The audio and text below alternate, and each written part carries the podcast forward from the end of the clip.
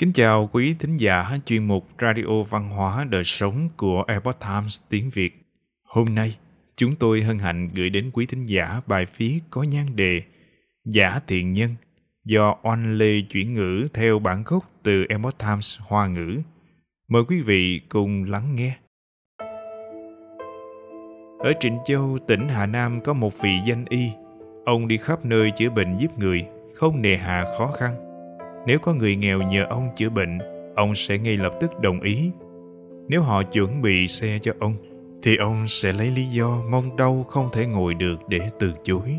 Nếu họ mời ông ăn cơm, thì ông sẽ nói rằng mình ăn chay, chỉ ăn rau và đậu phụ, không ăn được đồ hôi tanh, vì ông không muốn những người dân nghèo phải lãng phí tiền vì mình. Nếu người giàu có nhờ ông chữa bệnh, thì ông cũng ngồi xe và ăn thịt như thường.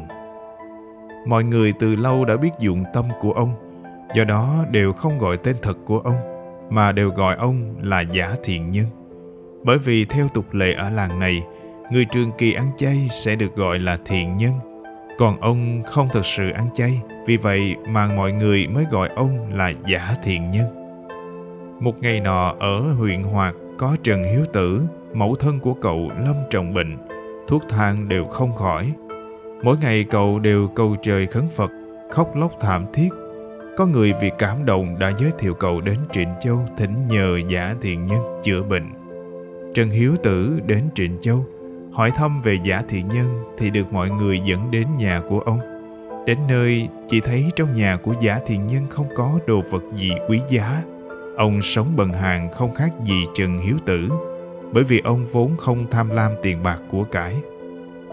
Trần Hiếu Tử nói với giả thị nhân về bệnh tình của mẫu thân. Giả thị nhân lập tức đồng ý rồi nói, sáng mai chúng ta sẽ khởi hành đến Liễu Dương Khẩu, đón chuyến tàu đầu tiên qua sông. Vì mỗi ngày có ba chuyến tàu qua sông, phân làm ba buổi sáng, trưa và tối. Từ Trịnh Châu đến Liễu Dương Khẩu lại phải đi bộ mất 15 dặm đường. Ngay trong đêm đó, người quản lý tàu trong cơn say ngủ đã nằm mộng thấy quan âm Bồ Tát từ trên trời hạ xuống, rồi nói với anh ta rằng, chuyến tàu sáng sớm ngày mai có giả thị nhân, nhất định không được đưa ông ta qua sông. Nếu người không nghe theo lời ta thì sẽ bị phạt. Anh ta giật mình tỉnh giấc, trong lòng thầm nghĩ không cho giả thị nhân qua sông, sau đó lại tiếp tục giấc ngủ. Lúc này anh ta lại tiếp tục nằm mộng thấy đảng tướng quân vị thần cai quản hệ thống sông Hoàng Hà, nói rằng sáng ngày mai tuyệt đối không được để giả thiện nhân qua sông. Nếu vi phạm ý chỉ của ta thì sẽ một trụy đánh chết ngươi. Quản tàu tỉnh lại, trong lòng cảm thấy có điều gì đó rất kỳ lạ. Anh ta lại tiếp tục chìm vào giấc ngủ. Lần này lại mộng thấy thổ địa vùng này. Thổ địa nói với anh ta rằng, Quản tàu, người nhớ lời dặn dò của quan âm Bồ Tát và đảng tướng quân chứ sáng mai nhất quyết không được để giả tiện nhân qua sông. Nếu không làm theo lời dặn thì ta sẽ không tha cho ngươi đâu. Người quản tàu giật mình tỉnh dậy không dám ngủ nữa. Sáng sớm hôm sau, anh ta đi đến bên bờ sông, dặn dò mọi người rằng đừng ai để cho giả thiện nhân qua sông. Đợi đến khi tàu đã đầy người, thuyền viên bèn hỏi ai là giả thiện nhân. Người trên tàu đều đáp là không phải, bởi vì quản tàu đã dặn dò rằng không được cho giả thị nhân qua sông. Chỉ e rằng trên tàu có người này, do đó họ nhất quyết không cho tàu khởi hành. Cố ý tìm bằng được giả thị nhân thì mới yên tâm. là nói về phần Trần Hiếu Tử cùng với giả thị nhân, từ sớm đã vượt 15 dặm đường mới đến được bến tàu. Vừa hay đúng lúc chuyến tàu đầu tiên vẫn chưa khởi hành. Trần Hiếu Tử trong lòng cảm thấy rất vui. Cậu trông thấy xung quanh bến tàu có rất nhiều quán ăn nhỏ, vì vậy đã mời giả thị nhân cùng dùng cơm. Trần Hiếu Tử chiêu đãi giả thị nhân rất chu đáo. Cậu gọi một món thịt heo nướng và một món cơm gà trộn. Giả thị nhân ngăn lại bảo rằng mình ăn chay, chỉ cần ăn cải trắng và đậu phụ là được rồi. Trần Hiếu Tử rất lễ độ, nhất quyết mời giả thị nhân ăn thịt. Cậu nói, tôi biết ngài là giả thị nhân, không phải là thật sự ăn chay.